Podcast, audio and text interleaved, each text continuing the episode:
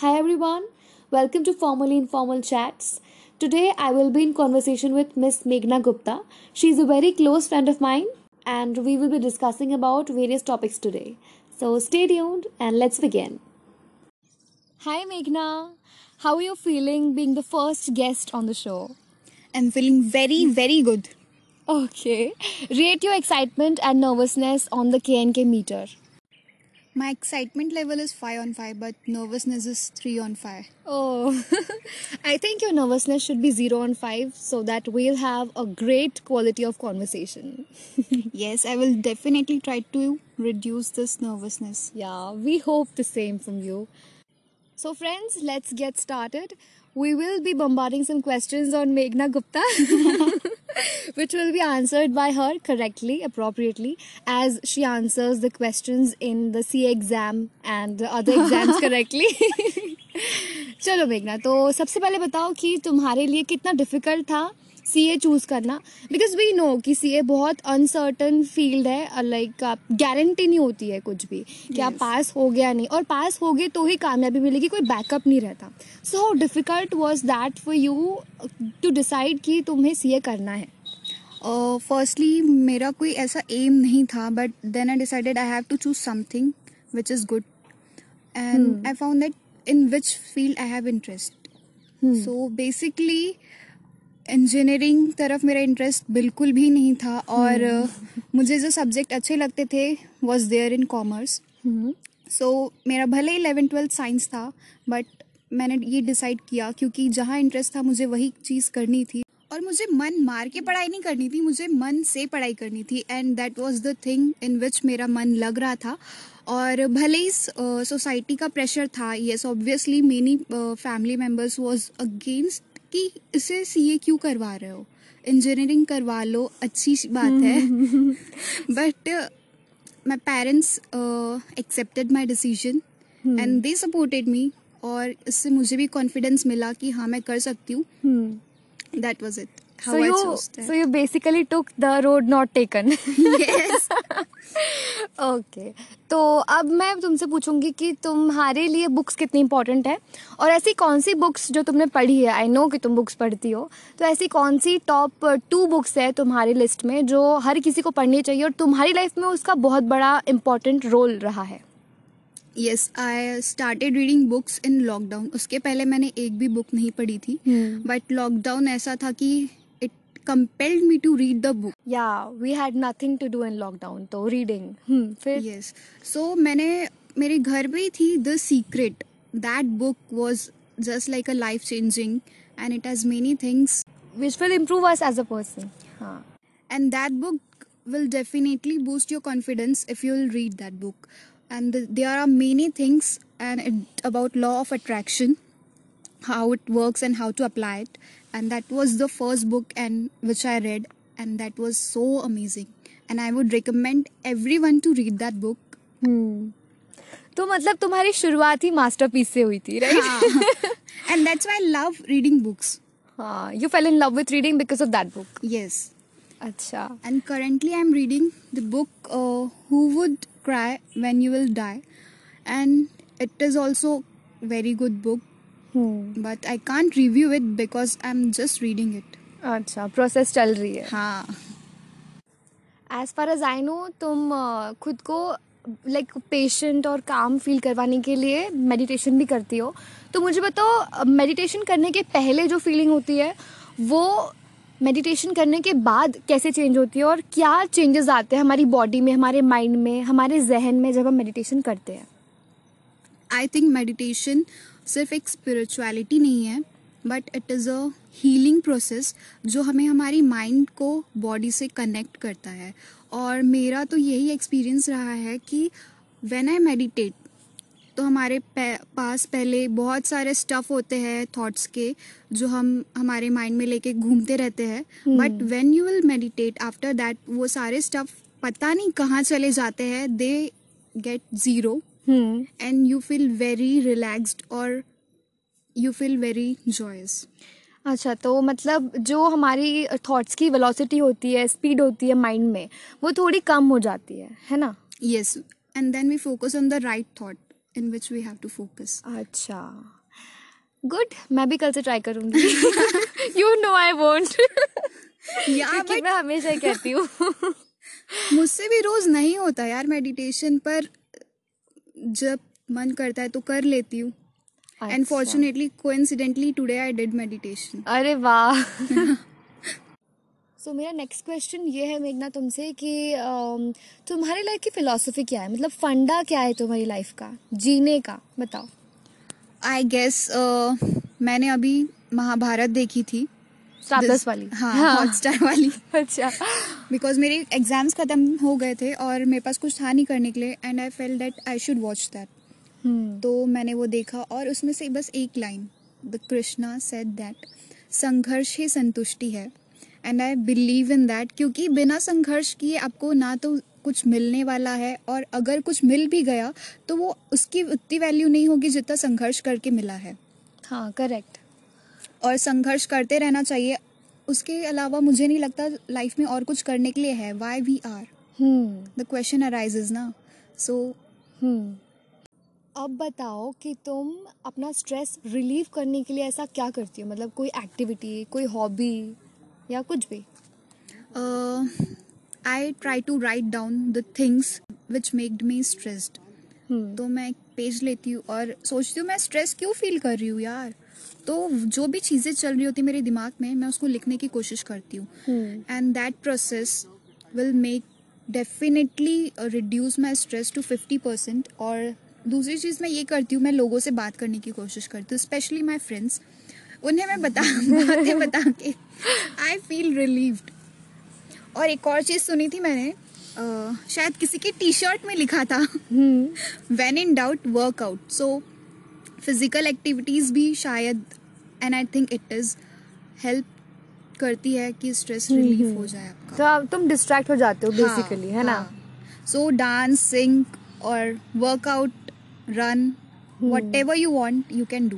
शुरुआत तो छोटे कदमों से होती है. हाँ, आई थिंक हम हर किसी को डेली का एक रूटीन बनाना चाहिए. रूटीन नहीं, I guess time table type thing, to do list, what we have to do in a day. हाँ, and that thing helps.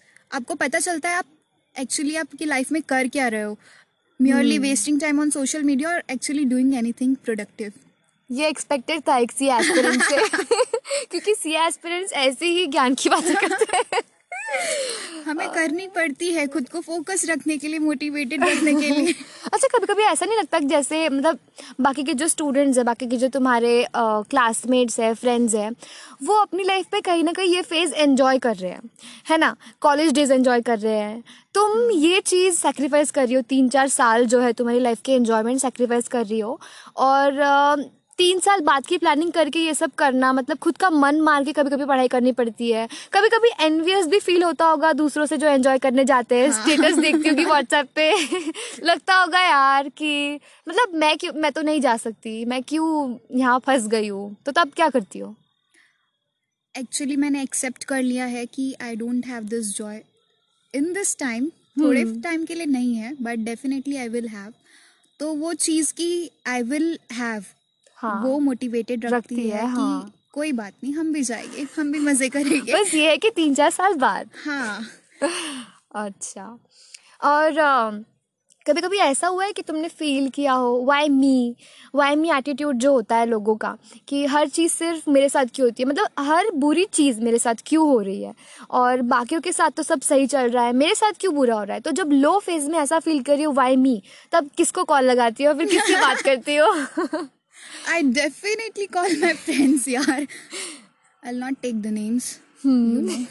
And it's the best part of our life कि हमारे पास बहुत अच्छे friends हैं. हाँ, हमारे पास लोग हैं जिनसे हम बात कर सकते हैं. हाँ, so we are lucky to have them. You know what I feel कि हम सब ना ambivert होते हैं, मतलब mixture होते हैं, introvert और extrovert का. Introvert हम उनके लिए होते हैं जो हमारे लिए या तो अजनबी होते हैं, नए होते हैं, या फिर जिनसे हमारी वाइब्स मैच नहीं करती.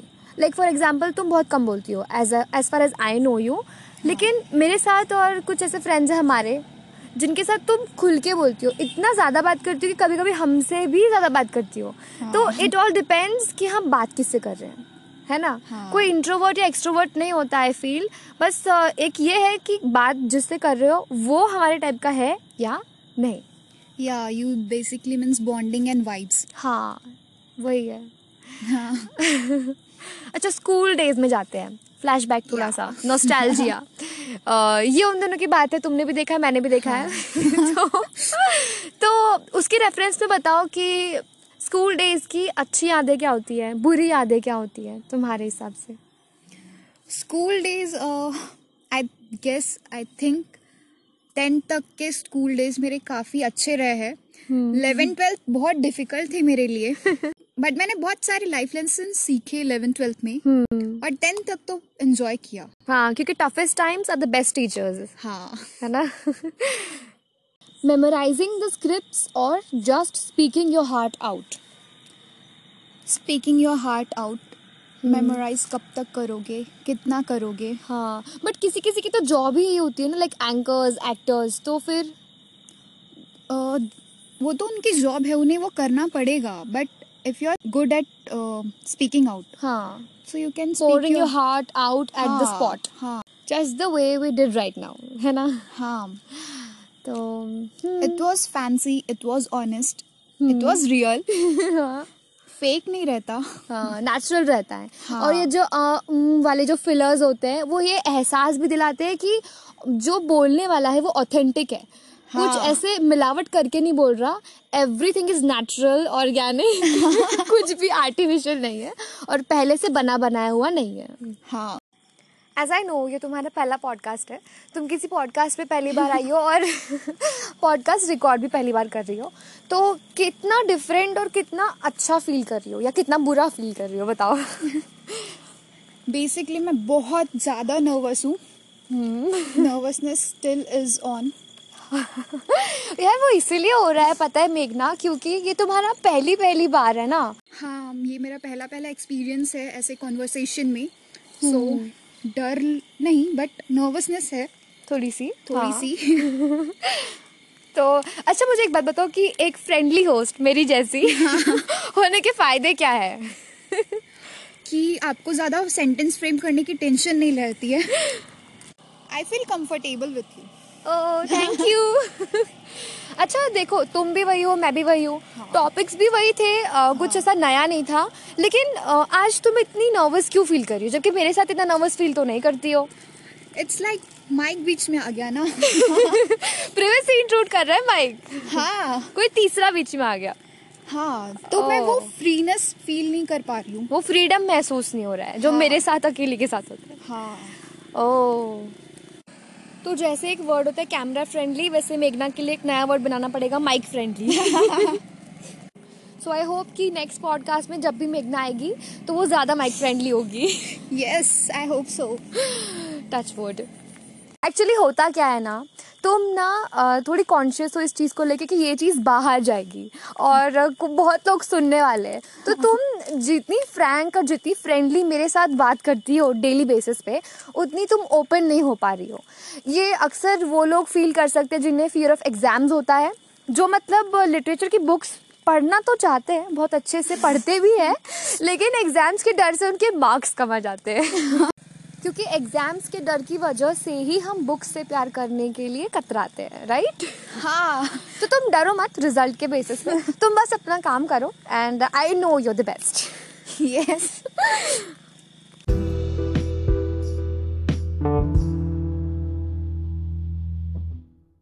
एंड वी होप कि बहुत जल्द हमारी नेक्स्ट कॉन्वर्सेशन हो, तुम्हें टाइम मिले। हाँ। एंड ऑल द बेस्ट, तुम बहुत जल्दी सीए बन जाओगी। Thank you. आई नो यार, तुम बहुत हार्डवर्क करती हो, तुमसे बहुत कुछ सीखने मिलता है तुम। हाँ सच में, झूठ नहीं, जस्ट बिकॉज मेरी फ्रेंड हो इसलिए नहीं, but as a person also I know you and you are really very motivating. जिसके भी आसपास होती हो, you radiate positive vibes, you know, you radiate. You really do and I just love you. Okay. I love you too. Thank you for being there, and till the next episode, bye bye guys. Stay healthy, stay safe and stay happy.